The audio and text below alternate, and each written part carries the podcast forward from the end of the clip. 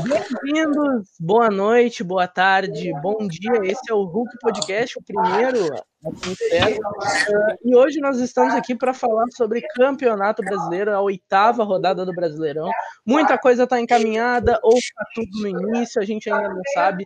É um campeonato que ainda tem 30 rodadas, mas hoje, para estar aqui comigo, eu estou com o Marcos e a sua voz linda. Olá. Também tô aqui com o Bruno Gerling, né? Ele que também é bonito. Obrigado. Tamo junto. E também estamos aqui com o Reinaldo Jeremias, diretamente do seu banheiro.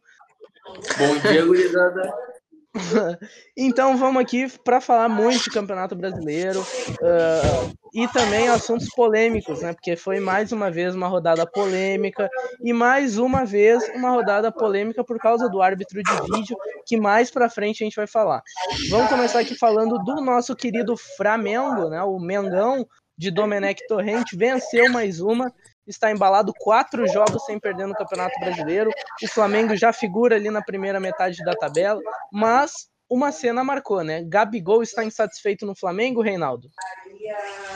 Cara, insatisfeito, eu acho uma palavra muito forte, tá ligado? Mas eu acho que ele não deve estar no auge da felicidade dele, sabe? Que nem ele tava com o Jesus e tal, que era a zona de conforto dele, né? Agora com o Domenech ele continua metendo gol e pá, mas saiu um pouco de zona de conforto dele, que ele não tem não é muito íntimo do Domenech, né? Que nem era do Jesus e para um bruxo. Mas, né, eu acho que ele tá fora da zona de conforto dele. E hoje surgiu uma especulação de que o Leicester, né, da Inglaterra, estaria interessado no Gabigol para ele acabar sendo o substituto do Jamie Vardy. Marcos, que acompanha bastante o campeonato inglês, tu acha que o Gabigol tem a cara do futebol inglês? Falando um pouquinho de Flamengo, o Flamengo embalou, o que tu acha? Em comparação ao Jamie Vardy, acho que o Jamie Vardy hoje não precisa de substituto. Foi artilheiro da última Premier League. Sei que a questão da idade dele assusta, mas em campo não é o que aparece. Ele tem 33, 34 anos hoje. Mas acho que seria um bom esforço. Acho que ele sofria muito, principalmente no início, por não ser titular absoluto. Mas eu acho que é a cara de um jogador de Brandon Rogers, que tanto como é o Leicester, né, que não necessita de um Jamie Vardy, assim, usando de exemplo, que não necessita de tanto toques para ser efetivo, acho que seria útil.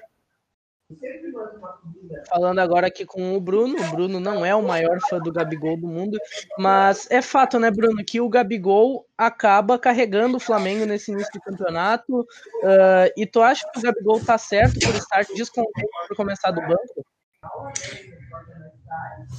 Não, acho que ele tá certo. Eu acho que eu entendo a revolta dele, mas eu acho que ele tem que respeitar o treinador dele, né? A escolha foi técnica, se bem que eu não entendi também a escolha do Domi, mas eu entendo a revolta. Inclusive a torcida ficou bem revoltada porque o Gabigol é artilheiro do Flamengo faz tempo, e colocar o Pedro do nada, apesar da última boa partida, não faz nenhum sentido. Falando um pouquinho do resultado, né? Um ótimo resultado para o Flamengo, mas é outro resultado que o Flamengo não convence, né? Não sei se o Flamengo é o grande favorito, né? Quero até fazer a pergunta se com 8 rodadas do Campeonato Brasileiro, para vocês, o Flamengo segue o grande favorito. Olha, pra mim, cara, o grande favorito eu acho que não. Antes de começar o Brasileiro, eu pensava que ia ser ele, sabe? Ele deu, o resto é disputar Libertadores. Mas agora eu vejo outros favoritos, sabe? Outros favoritos junto, porém ele ainda é. Mas eu vejo o Inter, o Atlético Mineiro. Os dois, porque são os dois que estão ali. O São Paulo tá impressionando até, mas nunca dá pra se duvidar de Fernando Diniz. Então, cara, eu acho que ele é o favorito, mas junto com o Inter e o Atlético Mineiro. Você concorda com o Reinaldo? Eu creio que o Flamengo vai ser o favorito. Tanto que teve resultados negativos só nos 2 primeiros jogos. Sim, 2 derrotas. Uma para o Atlético Mineiro, que era entendível, outra com um 3-0 feio. Mas não perde a 6 jogos, tá? O futebol talvez não seja mais vistoso por entrega. se entregando e indo aos trancos e barrancos no campeonato onde o nível não está dos mais altos. Creio que possa ocorrer do Flamengo ser campeão de novo. Bruno, contigo. Eu acho que o Flamengo é sim o grande favorito e, claro, o Inter vem, o Atlético Mineiro vem também, mas eu ainda acho que o Flamengo, pelo último campeonato, ainda é o grande favorito. Se bem que eu acho que esse Brasileirão vai ser muito mais parelho do que o do ano passado. Aí, Thiago Nunes é a grande decepção, porque o Corinthians empatou com o Botafogo em casa, né? O primeiro gol do Costa Marfinense, Salomon Kalou. Também tivemos uma falha do Cássio, né? Um jogo também marcado pelo VAR, uma cabeçada do Otero, o gol foi anulado. Teve gol do Jô, né? Teve pênalti para o Corinthians. Então eu quero saber de vocês, foi o melhor jogo da rodada? E essa segunda pergunta, o Thiago Nunes é a grande decepção do campeonato, Marques? Eu acho que do jeito que o Corinthians joga, não pode ser um grande jogo com uma coisa tão horrenda de se ver jogar. Uma grande dependência do jogo, eu cheguei a ver, não vi o jogo por inteiro, vi recortes, mas que eu já falo do Cássio, aquele gol do Kalou que foi, não parece futebol profissional aquilo, é bem decepcionante mesmo, sendo uma contracultura, né, a questão do Thiago Nunes sendo contratado pelo Corinthians, mas eu não sei se ele não consegue impor o trabalho dele, se a cultura corintiana no jogo droga, onde é muita ligação direta, ele tá tentando se vincular a isso para não ser demitido ou para ele não ter problemas maiores, mas ou tentar ser mais versátil, né, dentro da própria carreira tão curta, mas é bem decepcionante. É bem decepcionante, né, Bruno? E o Corinthians era um time que no início do ano eu lembro que muita gente colocava no top 5 do Brasil. Hoje tu vê o Corinthians fora desse espaço? Sim, o time do Corinthians é bem ruim, cara, bem ruim mesmo. Eu acho que tá fora do top 5, até do top, do top 6 ali da Libertadores. Acho que com certeza é um time que vai brigar no máximo por Sul-Americana, não passa disso. Reinaldo, a gente teve aí um jogo, né, mal do Corinthians, muita gente classifica, mas foi uma grande exibição do Botafogo, né? Tu vê o Botafogo bem nesse campeonato? É um time organizado? Cara, é bem isso, sabe? Tipo, o Botafogo, na minha opinião, não é um time a brigar por Libertadores. Eu acho, né? Mas é um time que possa a surpreender, porque Paulo Autori, querendo não, tá fazendo um milagrezinho com o Botafogo, né? Porque, querendo não, Botafogo é Botafogo. Eu pensei que o Botafogo, ele brigava, assim, pra não cair, tá ligado? Eu não acho agora que eles vão brigar pra não cair, eu acho até que podem surpreender, sabe? Mas é um time organizado, o Honda jogou tri bem esse jogo, tá se acostumando cada vez mais com o futebol brasileiro. Teve desarme, tá cada vez mais querendo comandar, querendo aparecer pro futebol. É uma coisa que eu fico feliz, sabe? Porque vai mostrar que não é só marketing do Botafogo pra trazer ele. O Kalou meteu o gol. Mas daí falando de Corinthians, o Corinthians, cara, tá foda, mano. O Corinthians tá foda, os caras tão jogando mal demais. Eu achava o Thiago Nunes uma baita contratação deles. Só que, né, futebol em campo vai muito além de só dos jogadores, tem a gestão, tudo por trás, os bastidores. E eu acho que pode ser muito por isso também que o Corinthians não esteja bem. Mas Botafogo pode surpreender e o Corinthians pode surpreender negativamente.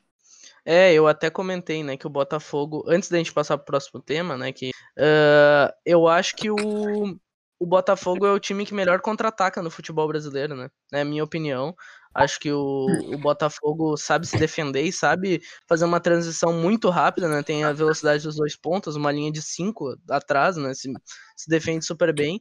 E essa é a minha opinião. Acho que o Botafogo é o time que melhor contra-ataca no futebol brasileiro.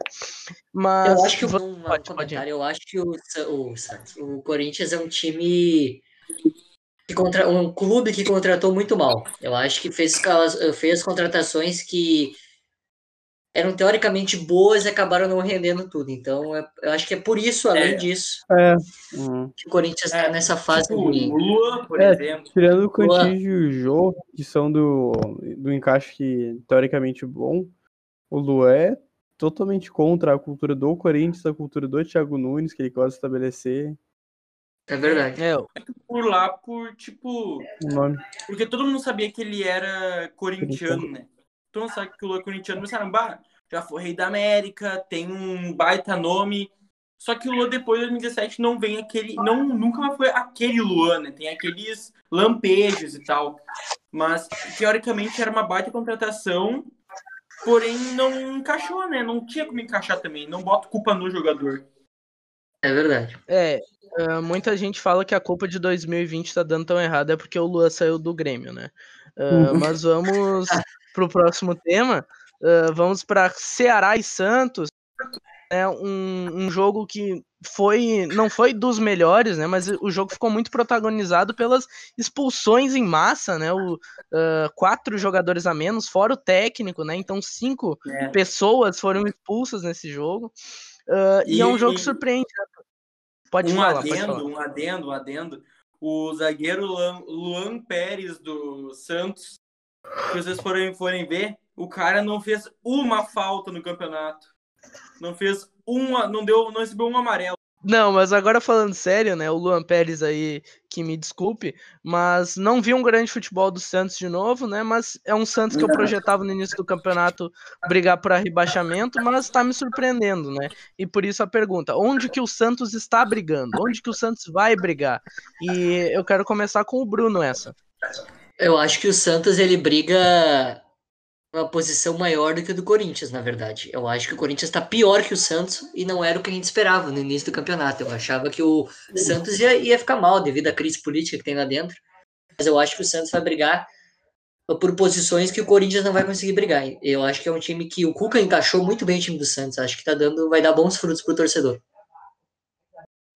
Né? E o que destaca, né, esse jogo é a não comemoração, né, do Felipe Jonathan. Reinaldo, tu é a favor do jogador de origem não comemorar o gol? E eu quero que tu fale um pouquinho do Santos, do futebol do Santos. Bom, falando da comemoração, cara. Cara, eu, quando é um jogador que vai contra o meu time, esse jogador, eu prefiro que não comemore, sabe? Eu prefiro. Eu acho, tipo assim, é justo, quer comemorar, comemora, cara. Ninguém vai te proibir, país livre. Mas, tipo, não sou contra comemorar, mas também não. Eu, se fosse jogador profissional, provavelmente não comemoraria. Tá, daí falando sobre o futebol do Santos, cara.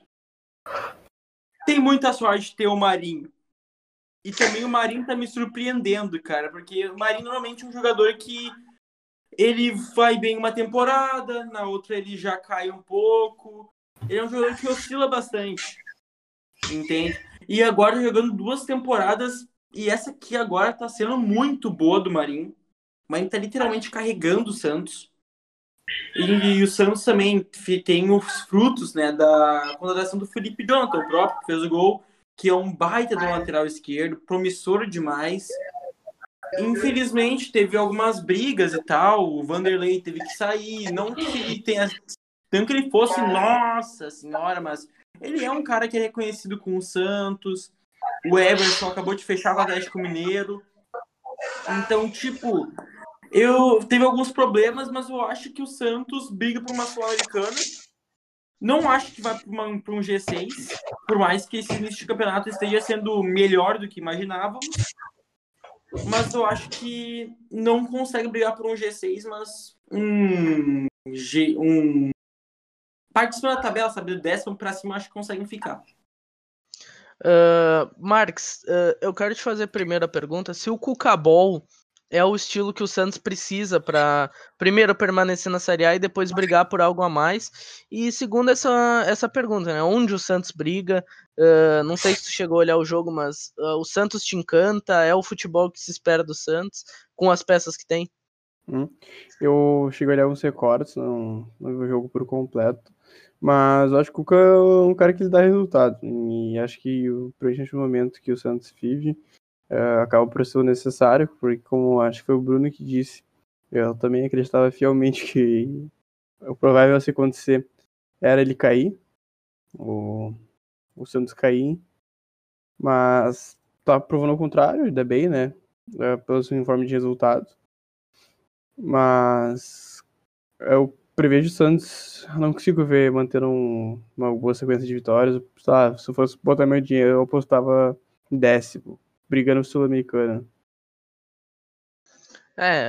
Eu acho que eu vou concordar aí com vocês. Mais um campeonato brasileiro tão maluco assim, né? Que o Vasco tá em 4º.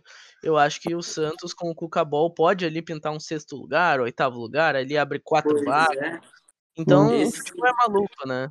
A gente não... O brasileiro tá foda. Não, eu fui ver a bola de prata, mano, da ESPN. Daí eu fui ver, né, o melhor jogador do campeonato, tá ligado? Como é que tá a lista dos top 5. E, mano, a dupla de zaga do Vasco tá no top 5, mano. Leandro Castan e Ricardo Graça. Eu fiquei, ué?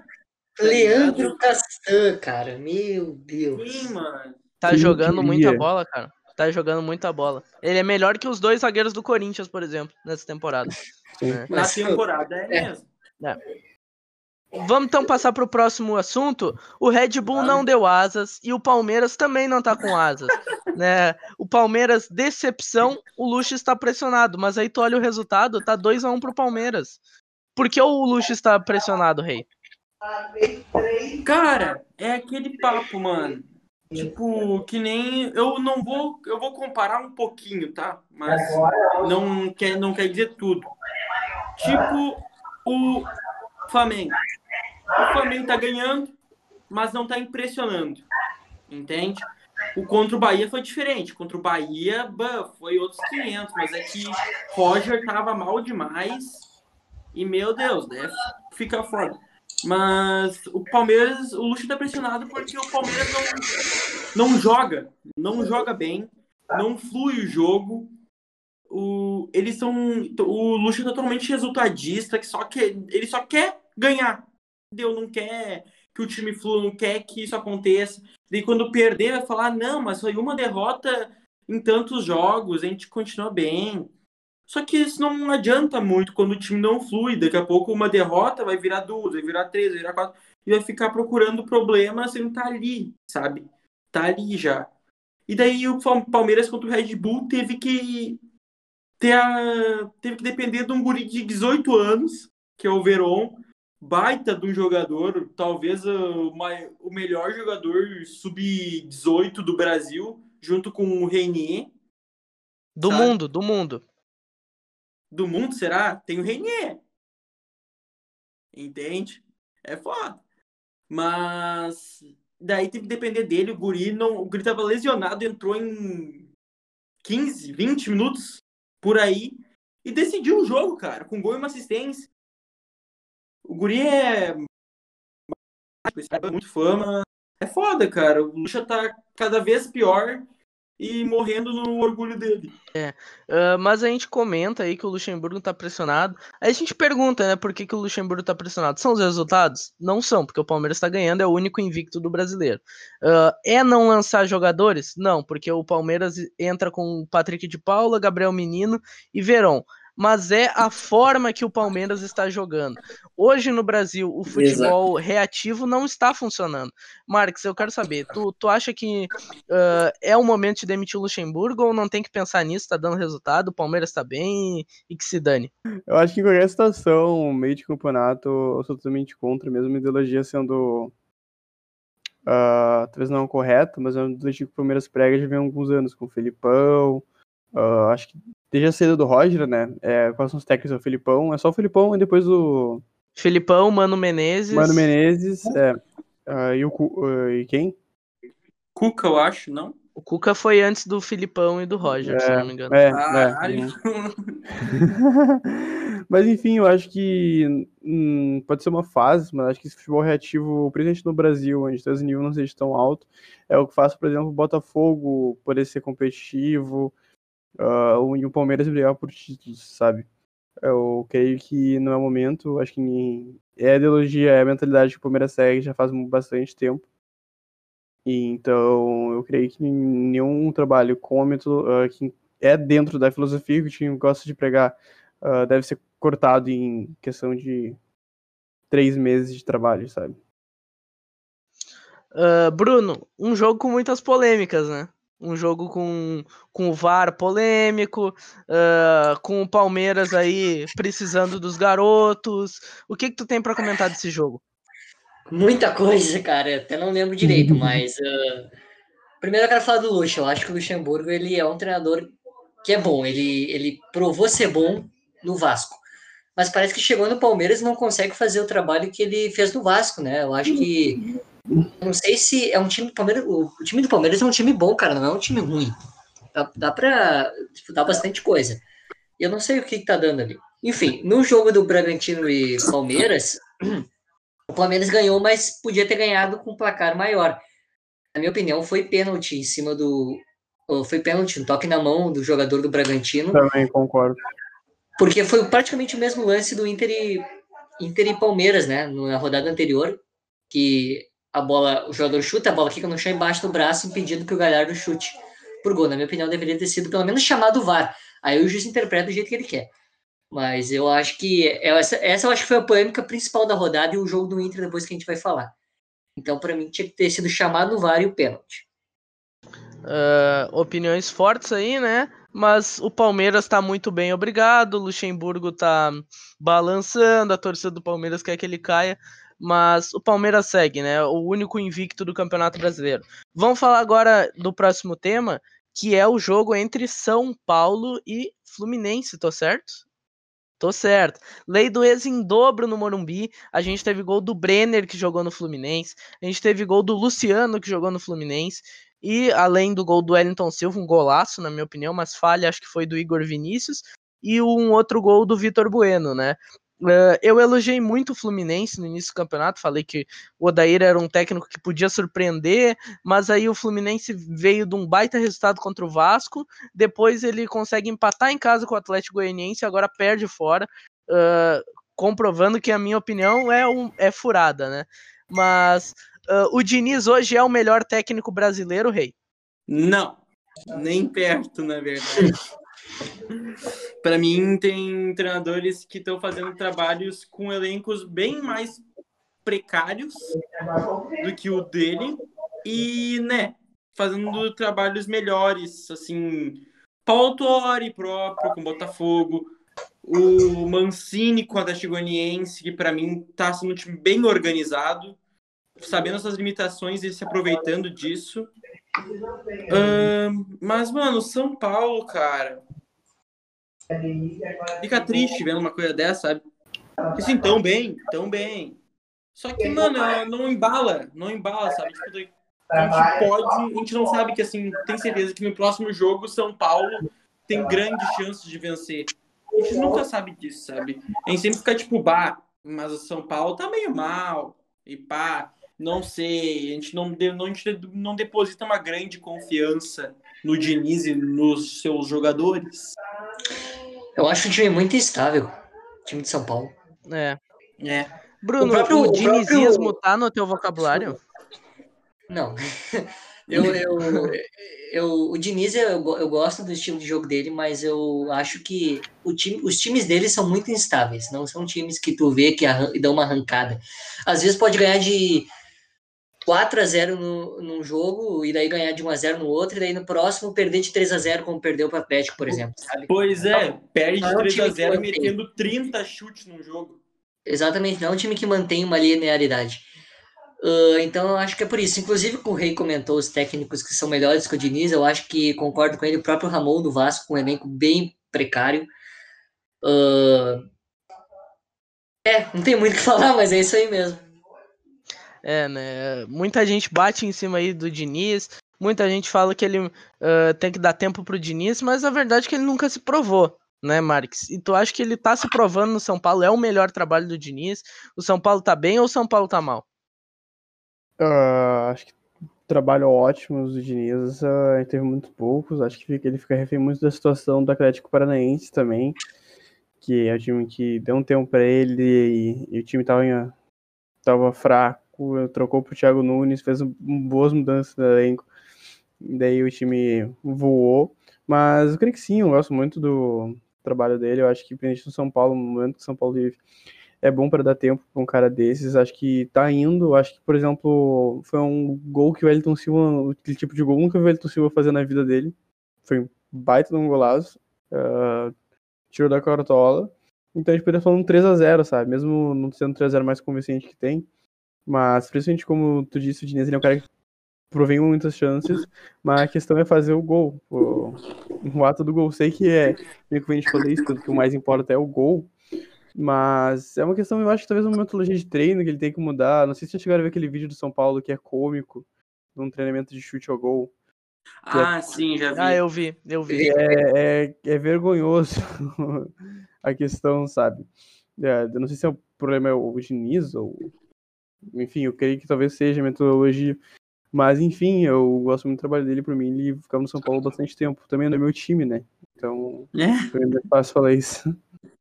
Ah, tem uma coisa que eu tô gostando do Diniz no São Paulo. É que eu acho que ele acabou de revelar um dos melhores zagueiros de São Paulo em tempos, né? Que é o Diego Costa, zagueiro. Bah, o guri jogando muita bola. O Léo Pelé, lateral, agora pegou o lugar do Reinaldo. Também jogando bastante. Tô gostando. Eu gostei de... Não, o Léo Pelé tá na zaga. Diego Carlos. Tá na zaga? Léo Pelé tá na zaga. Mano, dos outros... É o Diego Carlos. É Diego Carlos? É. Ah, então é isso aí. Duas baitas de São Paulo, tá ligado? Duas baitas de São Paulo. Curti pra caramba isso aí.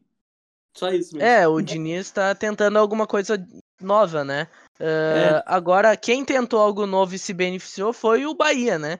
Com o técnico interino, foi no Sul, bateu de frente com o Inter, chegou a abrir o marcador, depois o Inter vira até com um pênalti polêmico, depois tem um lance ali que o juiz poderia ter marcado um pênalti que tocou na mão do Juninho, zagueiro, e o Bahia empata num pênalti infantil do Rodinei. Então por isso tá ali o título, VAR polêmico e Inter dormindo novamente.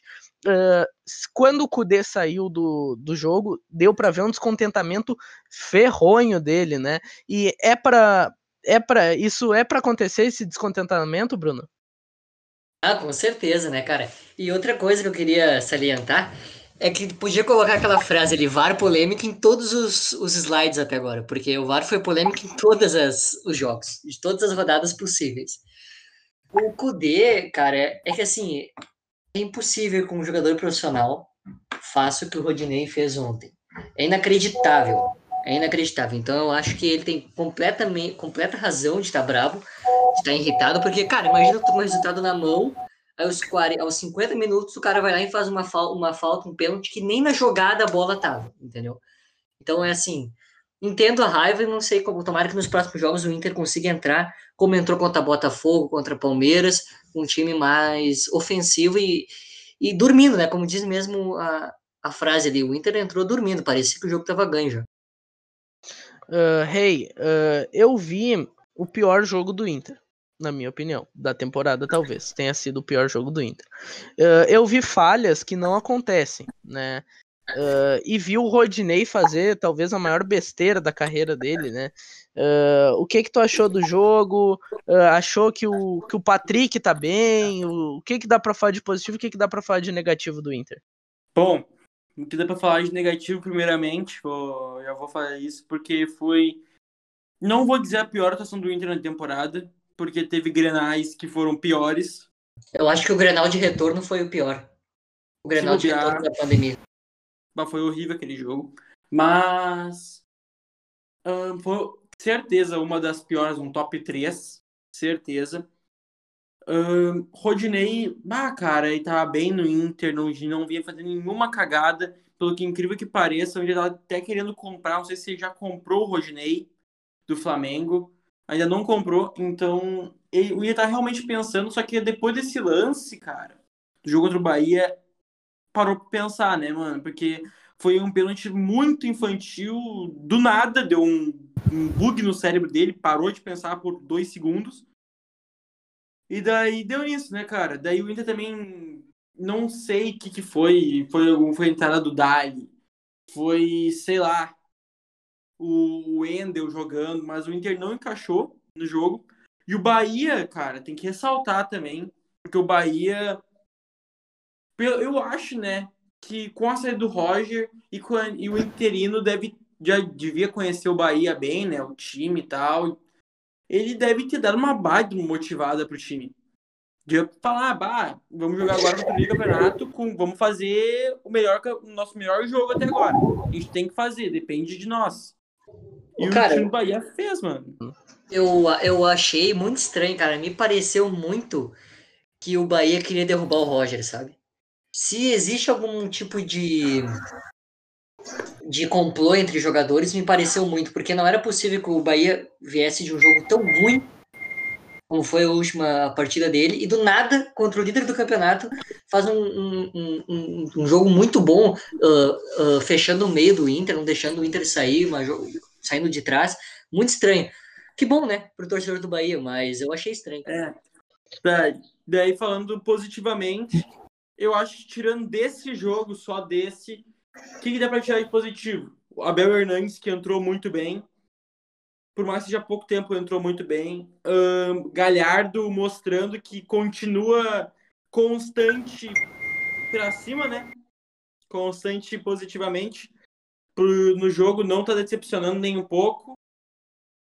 Patrick, que surpreendeu os colorados, que voltou às graças da torcida.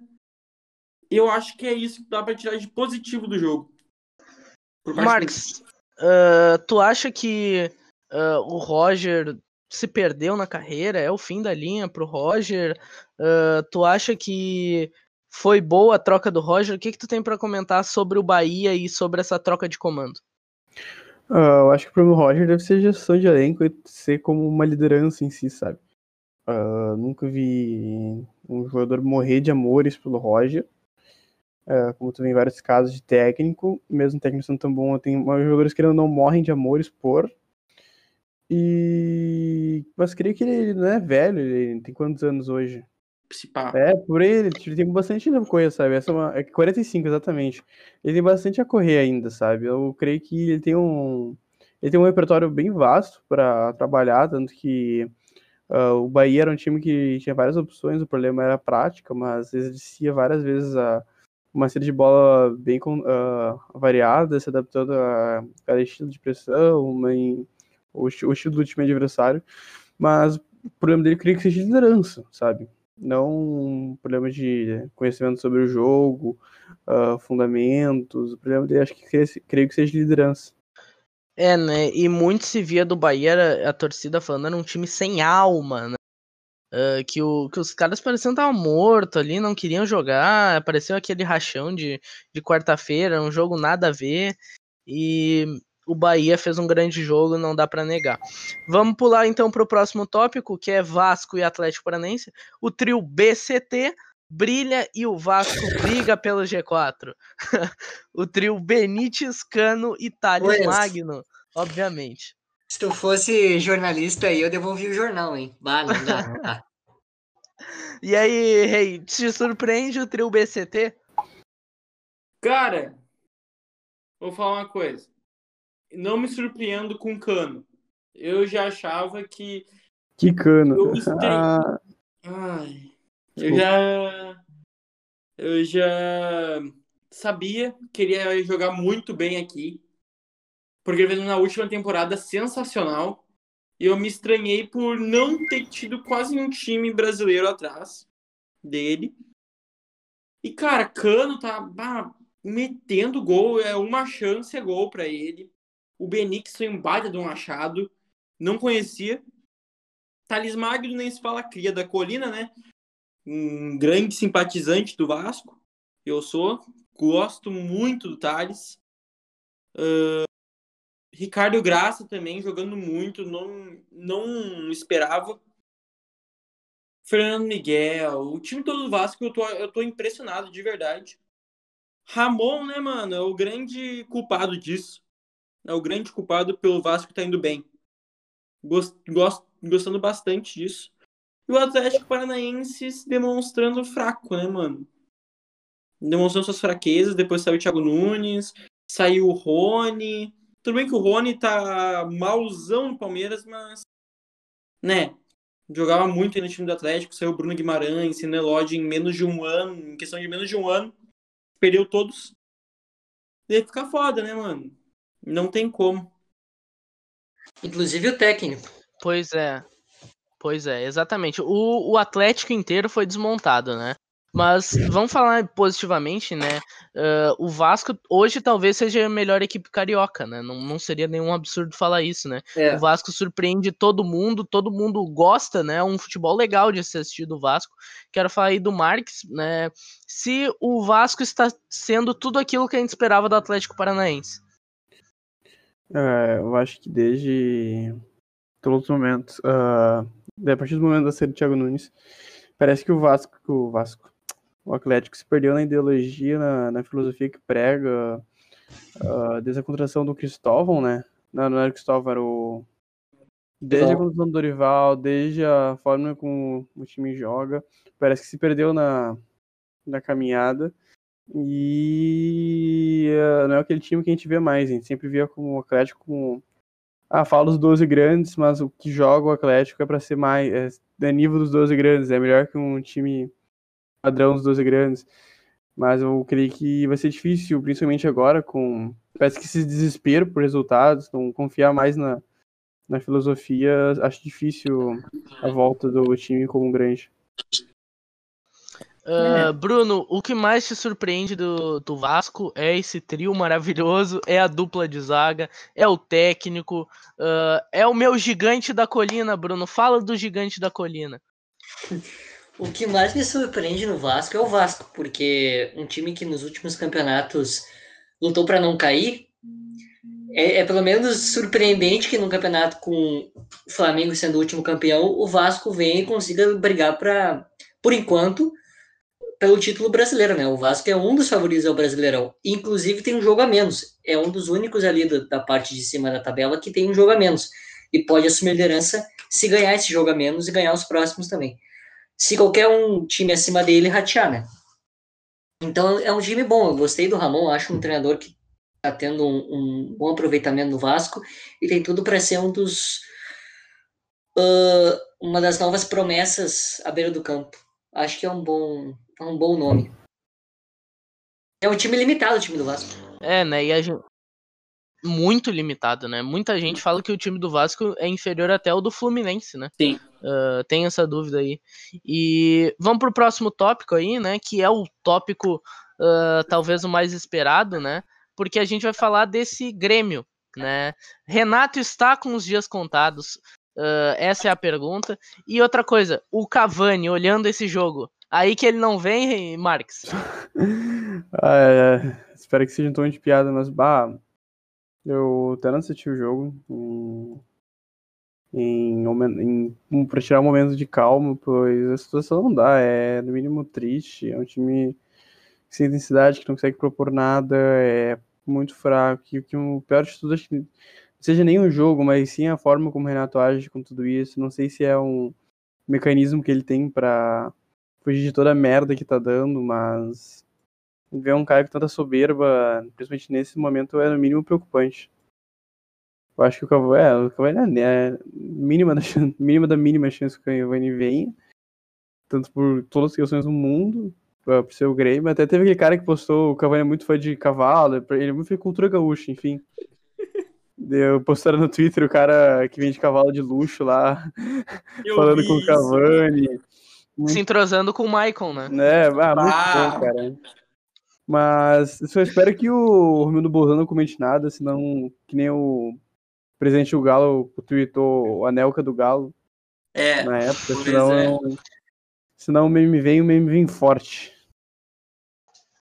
O Marcos, surgiu aí na internet, né, com alguns torcedores do Grêmio, pedindo a contratação do Gabriel Heinz, né, que é o técnico que treinou o Velho Sárcio, atualmente está desempregado. É um nome que te agrada? O que tu tem para falar aí sobre quem tu contrataria aí pro Grêmio caso o Renato caísse? Eu não conheço esse cara. Mas, cara, o meu sonho sempre foi, desde até uns bons momentos do Thiago, entreguei o nome que eu gostaria. Mas desde o bom momento do Renato, o nome que sempre foi o que mais me agradou sempre foi o Thiago Nunes, desde sempre. Eu acho que o Grêmio joga, não um jogo parecido, é um jogo que pode ser aplicado no Grêmio, o que ele gostou de pegar no Atlético Paranaense, talvez a questão de uma pressão tão elevada não seja o mais adequado para um elenco que parece que não corre, muito lento. O Jamie acho que teria muita dificuldade de encaixar uma pressão forte, mas acho que principalmente no momento com bola teria a chance de ser um time bem competitivo. Então acho que o meu nome perfeito seria o Thiago Nunes.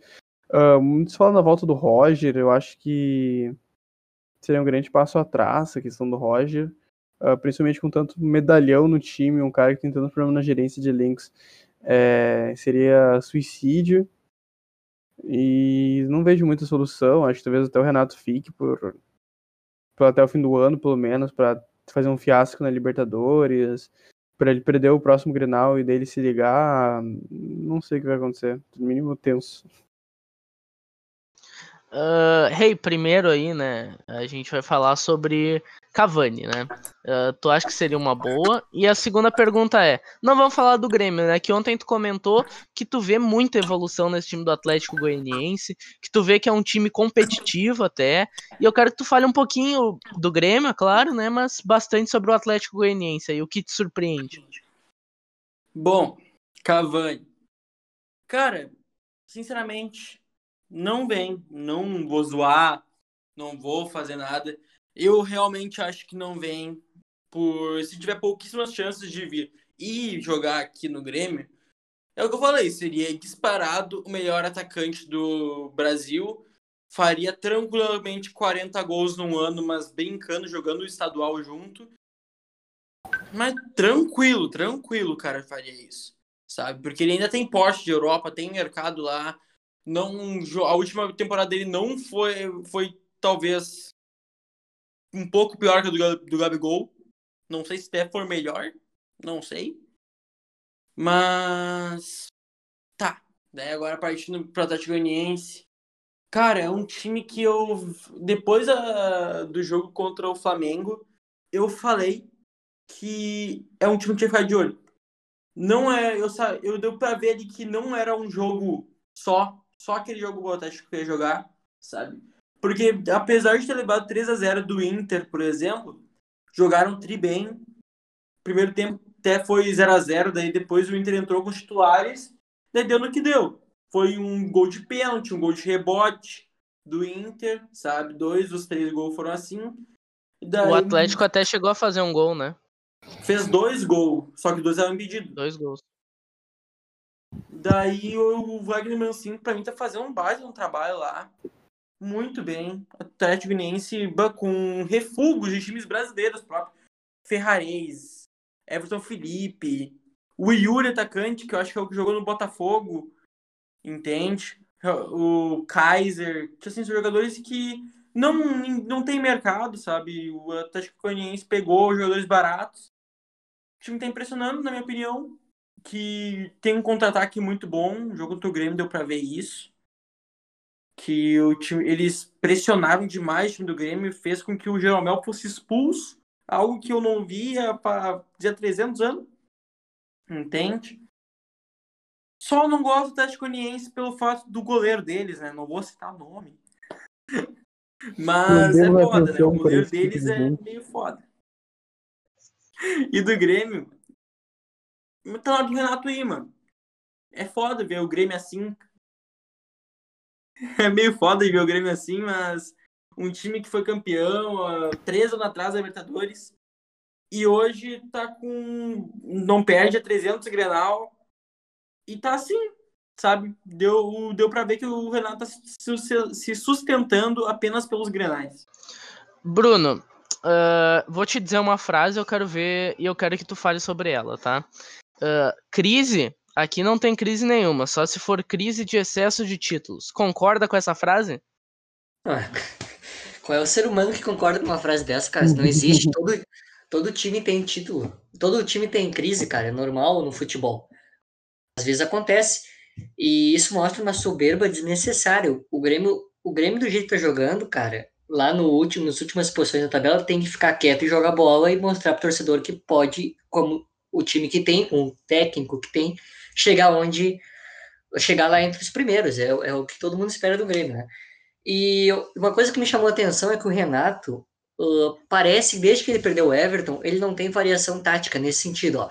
O esquema do Grêmio é sempre a mesma coisa. É sempre um tripé no meio, com o Jean-Pierre, o Maicon, o Mateuzinho, e pelas pontas, ou com o Alisson, ou com o Everton, ou com o Pepe agora, e o Diego Souza na frente como centroavante. Cara, perdeu o Everton. Se não tem jogadores com qualidade para fazer o que o Everton fazia, muda o esquema, cara. Varia e tá vendo que não tá dando certo. O esquema que ele manteve sem o Everton não tá dando certo e não vai dar.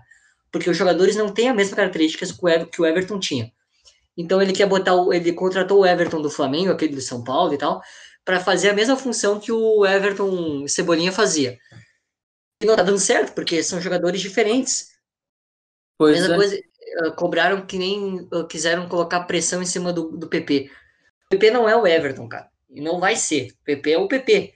Daí os caras, até o guri não consegue jogar bem porque bota uma pressão em cima dele desnecessária. Então eu acho que o Renato ele tem que amadurecer o pensamento dele e mudar, ele mesmo mudar por conta própria e não botar a culpa em terceiros.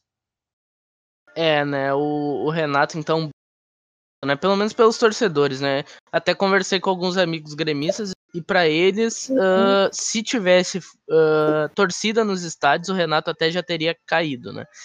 Mas vamos pro próximo assunto, que é um assunto que eu acho que ninguém assistiu esse jogo, né? Eu, pelo menos, não assisti. Tinha bem mais coisa interessante para fazer. Que foi Sport e Goiás, né? Duas equipes que brigam para não cair no Campeonato Brasileiro. Duas equipes de parte de baixo da tabela. Mas é uma pergunta interessante, né? O Jair Ventura foi o nome certo para o Sport, para um time que não quer cair. Duas vitórias, né? Já sobre o comando. Uma contra o Grêmio aqui no Sul e outra em casa, né? Duas vitórias de 2-1. O que dá para avaliar sobre esse início de trabalho do Jair Ventura, Bruno? O Jair Ventura, eu sempre gostei muito dele. Eu acho um treinador extremamente competente. Ele faz exatamente... o jeito de jogar dele é muito legal. Eu gosto, assim, e especialmente em times de menor expressão. Eu acho que é um treinador que consegue jogar com times grandes fora e consegue manter o mesmo padrão de jogo. Um time defensivo, mas ao mesmo tempo que ataca. Então eu gosto dele, sempre gostei desde o tempo de Botafogo. Eu acho que o Sport tem tudo para dar uma arrancada no campeonato e ficar num lugar ali mediano. Eu acho que não tem time para lutar por Libertadores, mas eu acho que também não tem time para cair. Eu acho que pode ir para bons lugares na tabela. Marques, quando a gente fala de esporte, né, no início do campeonato, a gente fala de um time que vai brigar para não cair, né? Um time que até brigou para não cair no Pernambucano, né? E tu traz um técnico que é o Jair Ventura, que os últimos dois trabalhos dele, ninguém não empolgou ninguém, né, que foi no Santos e no Corinthians, né, muito pelo contrário, né, ele teve 33% de aproveitamento, acho que no Corinthians, mas dois jogos bons, né, por mais que seja um time reativo, é um time que tá ganhando. E o que dá pra falar aí do Jair Ventura? Ele é um nome certo pra um time que não quer cair? Tenho minhas dúvidas perante essa pergunta. Não sei como o Coelho pode oferecer para o Sporting. Eu creio que o momento do Sporting vem bem, aproveitou desse momento do Grêmio, que não era uma vantagem para eles, mesmo o Grêmio num momento ruim. Mas é o caminho, né? Se provando que é o caminho, se provando que é... o melhor mecanismo para eles usarem para fugir disso. Acho que é o que tem que ser feito, né? Tu que se diz um cara simpatizante do esporte, né? A maior equipe do Nordeste, na tua opinião, né? Na minha opinião, é o Bahia. Mas a gente tem aí o esporte com 2 vitórias em 2 jogos, sendo um time que brigava para não cair, já deu um bom salto na tabela. O que tem para falar aí do esporte? Bem, cara, como eu acho, né, que se eu fosse nordestino, eu seria pro Sport. Porque é um time que eu gosto muito, acho muito tri. E, cara, eu falei em outra vez que a gente debateu, pra mim o Jair Ventura é um técnico horrendo, bem ruinzinho, na minha opinião, sabe? Pra mim, eu disse que ele deu uma derrota no primeiro jogo, eu já falei, não vai jogar bem. Não vai treinar bem, na verdade, né? Não vai ir bem no time. Só que me surpreendeu, mano. Comeu minha língua. Cara, fiquei impressionado, de verdade mesmo. Ganhou do Grêmio. E foi nas suas limitações, sabe? Conheceu bem as suas limitações no esporte. Que é algo que ele não tinha treinado ainda. Um time pequeno, junto com um time podre, sabe? Ele só tinha treinado o Corinthians, que é um time gigante, assim como o Santos, que é um time gigante, que tinha elencos medianos, e provavelmente ele não tinha ido bem porque não tinha conhecido suas limitações. Mas aí que eu acho que eu acho que o Jair Ventura é técnico de time mediano para baixo, mano. Eu acho que em time grande ele não consegue, porque eu acho que o jeito dele de jogar é para se defender, para lutar por uma bola. Então isso em time grande não irrita o torcedor, não dá certo. Pois é, bem isso. É, eu concordo. Eu acho que foi um acerto aí do esporte. Não existe uma maneira certa de jogar, né? Essa que é a verdade. Um time pode jogar defensivo e ser campeão, e um time pode jogar pra frente e perder todos os jogos, né? Mas agora a gente vai falar sobre talvez a equipe mais ofensiva do Brasileirão, que é o Galo, meu galão da massa, que vai ser o campeão brasileiro depois de 40 e tantos anos. Será o Atlético Mineiro o campeão brasileiro, rei? Não quero. Não quero, mas tem grandes chances. Grandes chances, sabe? De ser o campeão brasileiro, sabe? Porque, mano, o Atlético, cara, tá um time... Eu não vou dizer surpreendente. Não é surpresa. Com o Sampaoli no comando, um time indo bem nunca é surpresa, sabe? Ainda fazendo contratações a rodo, né, mano? Não para de contratar, estão tirando dinheiro não sei da onde, é investidor aqui, investidor dali. Tenho medo disso, né? De do nada dar uma cruzeirada neles, né? E acabar, né? No que é o Cruzeiro acabou. Só que, contando o presente de agora, o Atlético tá sensacional, jogando bem, metendo gol, contratando otimamente bem, sabe?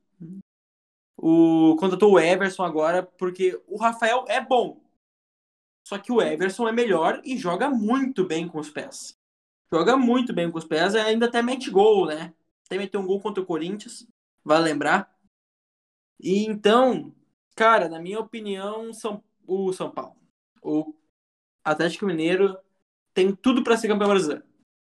Marques, te agrada o amor por El Balón do Sampaoli? O Galo é o favorito? Na minha opinião, é. Na minha opinião, o Galo vai conquistar o título brasileiro depois de 49 anos.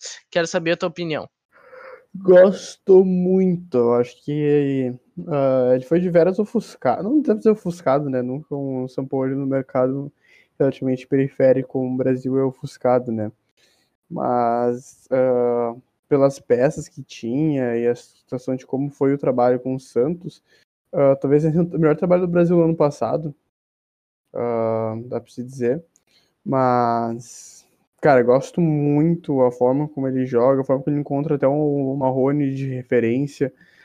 O time é muito, muito bom mesmo. Acho que é forte candidato, ele fica entre ele e o Flamengo, ele e o Torrent, a questão do título. Eu, se fosse botar meu dinheiro... não sei se eu botava agora, pensando bem. Mas o forte candidato a título. Acho muito difícil que não fique em primeiro ou em segundo. Bruno, a gente viu um jogo de Europa, né, dá pra falar, entre Inter e Atlético Mineiro, onde o Inter saiu vencedor e depois fechou a casinha ali e venceu o jogo, né? Mas agora o Atlético Mineiro com 2 pontos atrás do Internacional, que hoje é o líder, e um jogo a menos, tu acha que o Atlético se tornou o favorito ao título nessa rodada, ou tu acha que ainda tá com o Inter essa segurança aqui de a gente é o líder, ou tu acha que o Galo já assusta?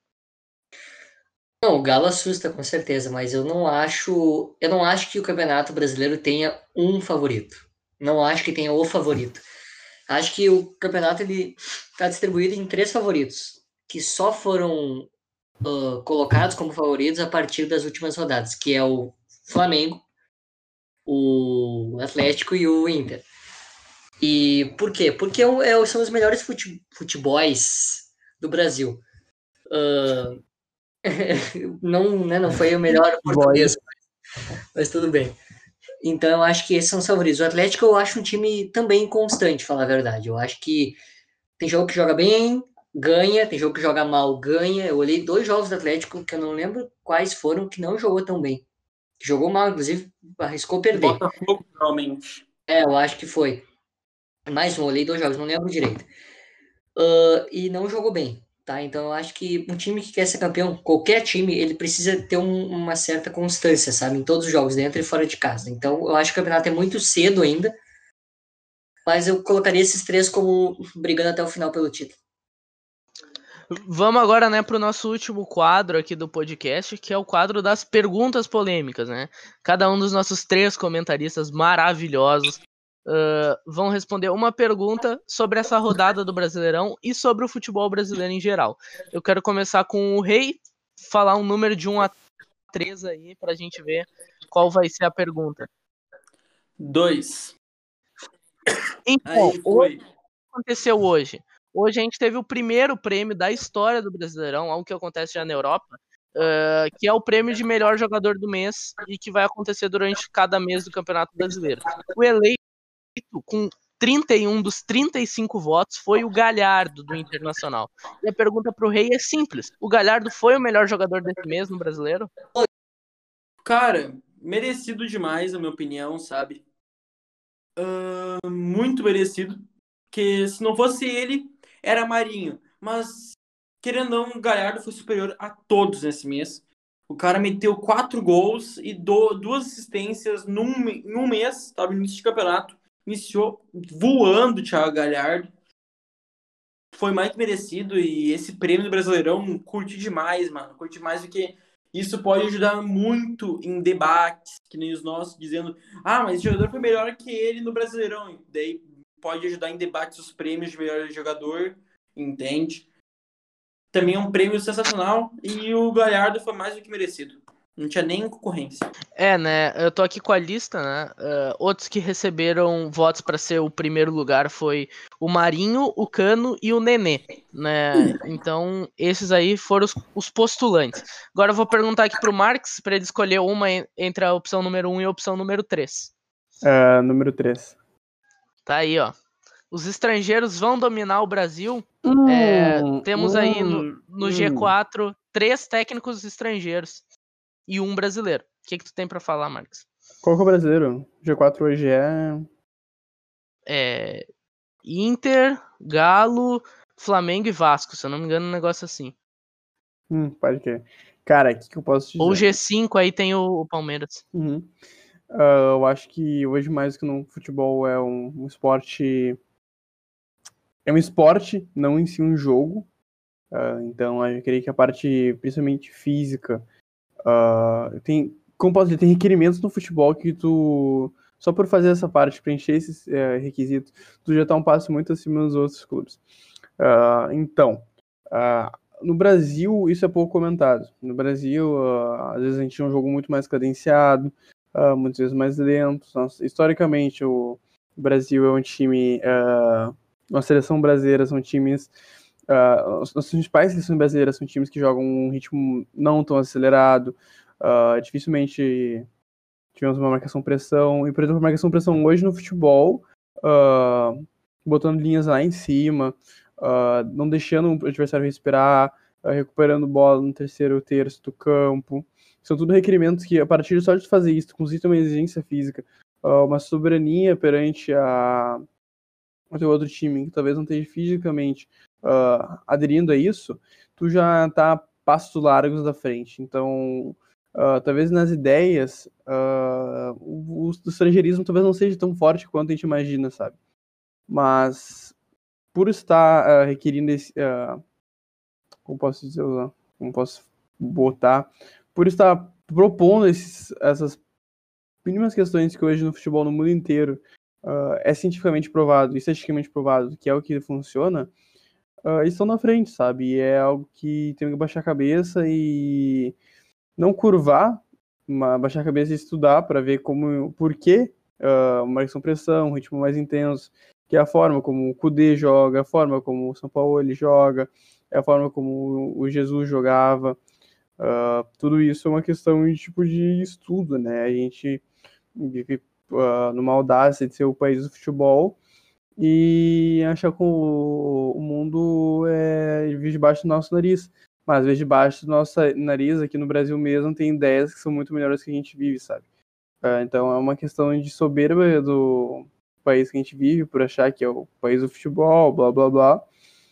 E nisso a gente perde muitos talentos e até posto numa profissão que é tão bom ter técnicos brasileiros, sabe? Que a gente não vê técnicos brasileiros há muitos anos num time europeu, sabe?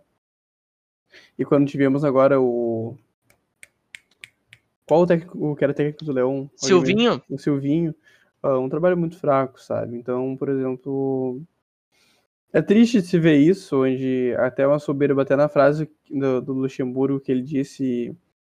Que eu não vou me lembrar agora exatamente qual era a frase, mas era um tom pejorativo ao técnico estrangeirismo, não, tratando muitas vezes o fato de ser estrangeiro e não de ser uma outra ideia, sabe? Então, creio que é isso que eu tenho a apontar. Vamos lá, opiniões fortes, né? Eu acho que os estrangeiros estão trazendo uma ideia nova. E quando tem um brasileiro trazendo uma ideia nova também, que é o Ramon, tá se destacando, né? Pois tá se destacando, tanto que ele tá ali no G4, né? E muita gente nem esperava nada do Vasco. Vamos pra última pergunta polêmica. Caiu divinamente no colo do Bruno responder essa última polêmica. É o assunto que ele mais ama no futebol, que é: o VAR está acabando com o Brasileirão? Sem dúvida. O VAR, ele veio pra ajudar, né? Eu sou a favor do árbitro de vídeo, pelo menos ainda. Mas do jeito que o Brasil tá usando o VAR, não tem como, cara. Não tem como, assim. Eu falei hoje mais cedo com vocês que o VAR em outros países do mundo, ele é utilizado até 50% menos vezes do que aqui no Brasil. O VAR aqui no Brasil atrapalha demais, até em lances que não precisa. Sem contar que nos outros países a arbitragem ela é profissional, né? É profissionalizada. Então, eu acho que, sem dúvida, tá? O VAR tá prejudicando muito essa rodada. Então, nós tivemos diversos lances, assim, que... Não sei, cara, não precisava do auxílio do VAR, sabe? E sem contar que, por exemplo, lances interpretativos de força, não há necessidade de ter um juiz de vídeo chamando o cara lá. Então, acho que o Brasil precisa profissionalizar, treinar esses caras para serem árbitros de vídeo. E aí, depois a gente vê se vai melhorar alguma coisa, mas do jeito que tá, não vai dar. Eu quero saber a opinião de vocês nesse lance incrivelmente polêmico. A opinião de vocês. Tá aí o lance, ó. Eu não... A opinião de... Olha só, eu posso começar. Eu não marcaria esse pênalti. Acho que foi um erro tremendo, né, do VAR. Primeiro que, tudo bem, o juiz marcou ali na hora, e pra mim o principal erro foi ele ir pro VAR e continuar achando pênalti, sabe? Eu achei que o Cuesta se jogou, né? Tudo bem que depois teve um pênalti não marcado pro Inter, que meio que compensou esse aí e ficou balanceado, mas não tem isso no futebol, né? Isso aí, pra mim, ele se atirou, assim. Cara, foi não tem, tá ligado? Não tem. Teve empurrão? Teve, mas foi, tipo, um toquezinho, sabe? Tipo, dizem, mas qualquer toquezinho no ar desestabiliza. Ele não tava no ar. Ele ia pular, mas não tava. E, assim, o Cuesta ainda deu uma de ator bom, baita ator, que valorizou, né? Levou um empurrão atrás e se jogou. Lembra aquele pênalti que o Inter também teve lá em 2016 contra o Curitiba, que o Valdívia falou: levei uma carga nas costas, aproveitei e me atirei. Os jogadores não ajudam, né? Poeta. É tua opinião, Marcos. Tu vai sobre o VAR? Não, sobre esse lance. O lance? Não, eu achei cômico, no mínimo. Eu acho que era tipo, sei lá, achei piada, sabe? Não tava no jogo vivo, vi esse lance depois. Uma piada. E eu compartilho a opinião do Bruno sobre o VAR. Tanto como o lance lá do... Acho que vai mostrar o lance agora, né? Do Red Bull e Palmeiras. Esse lance que eu quero mostrar pra vocês, que é parecido com o lance que eu achei do Inter contra o Palmeiras. A opinião de vocês, pênalti ou não pênalti? Esse é um lance bem difícil. É pênalti. Que essa câmera não mostra direitinho. Mas tem uma câmera por cima que dá pra ver que desvia a bola, ia fazer um movimento e faz outro, sabe? Sim. Pra mim é pênalti, cara. Pra mim tipo, é pênalti. O cara não tava com o braço grudado, sabe? Não tava braço colado no corpo. Ele tava fazendo uma asinha, sabe? Uma asinha ali. E, cara, foi sem querer, foi totalmente sem intenção, foi de burrice dele mesmo, sabe? Em vez de deixar o braço assim, normal, né? Levantar só ali a coxa. Ele preferiu fazer isso aqui. E, cara, é pênalti. Tem que sofrer as consequências, é pênalti. E tu, Enzo? Olha, eu achei muito bem marcado, né? Na quarta-feira, o pênalti do Inter, o pênalti pro Inter, né? Contra o Palmeiras. Acho que foi um lance extremamente claro. Até a Nadine Bastos, que é a grande fã, né? Que é a grande ídolo do Bruno, né? Falou que aquilo não foi pênalti. Mas esse lance aí do Red Bull contra o Palmeiras, cara, eu achei que é muito interpretativo, tá? Eu achei muito mais difícil esse lance do que o lance do Inter. Por quê? Porque o cara, ele tá ali com a bola e, tipo, é um movimento um pouco mais natural do que o do Palmeiras, entende? E, tipo, eu não vejo que a trajetória da bola tenha sido interferida pelo braço do cara do Red Bull, diferente do que aconteceu com o lance do Palmeiras. É um lance extremamente interpretativo, até porque são dois lances muito parecidos, né? E pro contra e a favor do mesmo time, né? Que foi o Palmeiras. Mas eu talvez marcasse o lance, né? Mas eu entendo o juiz não ter marcado, entende? Porque eu acho que é um lance muito, muito, muito interpretativo. Mas eu acho que ele devia ter sido chamado pelo VAR, pelo menos. Com certeza, com certeza. Para fechar, então, aqui eu vou pro último lance, que gerou polêmica também, que foi uma coisa que nem teve paralisação. O jogo que foi um pênalti reclamado, inclusive, depois pelos torcedores do Inter. Vamos acompanhar. Para vocês, foi pênalti ou não foi pênalti? Bom, para começar, né, esse lance, primeiro, tem que falar que o Peglow foi infantil, né, no início da jogada ali, ele poderia tocar, talvez ali, que o Galhardo estaria na cara do gol, e o Galhardo, nessa fase iluminada que ele está, muito provavelmente teria feito o gol, né. Segundo, falando, eu achei pênalti, né, porque o cara do Bahia, ele não está de frente e bate no braço dele sem querer. Ele está e gira o corpo de maneira com que o braço fique à mostra, entendeu? E aí essa bola acaba desviando e talvez até mudando a trajetória do lance. Então eu acho que ali foi pênalti, sabe? E meio que acabou dando uma compensada no lance do pênalti do Cuesta, sabe? Acho que o placar justo seria 2-2. E eu marcaria esse pênalti sempre. Na minha opinião, foi pênalti porque, primeiro, que a bola ia em direção ao gol. Então, independente da distância que eles estão, houve mudança na trajetória da bola, então deveria ter sido marcado o pênalti. Opinião de vocês dois? Foi. Uhum. Não tem muito o que fazer. Tirou a bola do gol.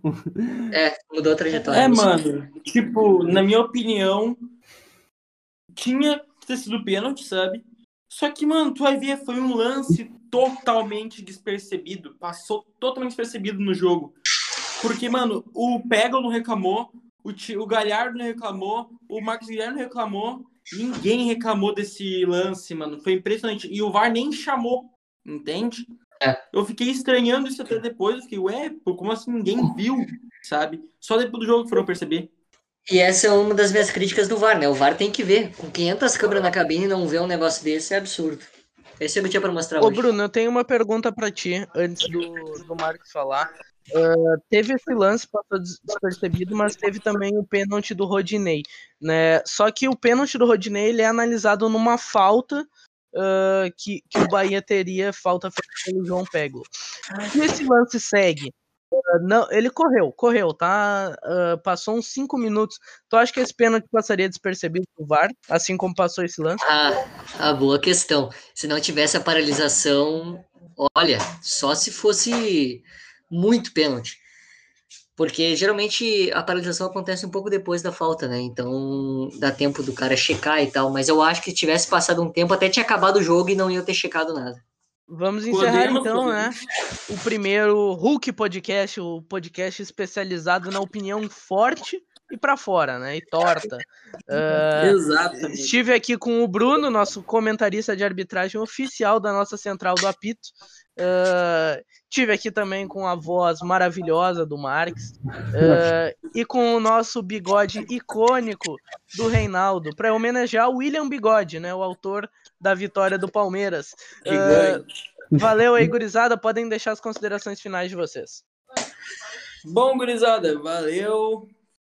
Tomara que vocês estejam vendo isso, estejam ouvindo isso, na verdade, né? E que, cara, tenham todo um bom dia, deem um repertório sobre se o que gostaram, o que tem que ter, o que se não gostaram, o que tem que parar, se são os boss, se são tris, tanto faz. Qualquer opinião é bem-vinda. Só vai falar da mãe. E é isso, gurizada. Tamo junto. É nóis. É isso aí. E Marcos, e aí, quer dar uma consideração final aí pra gurizada? Queria agradecer a todo mundo que escutou ou assistiu. Enfim, obrigado. Com essa voz aí, todo mundo vai ter gostado, sim.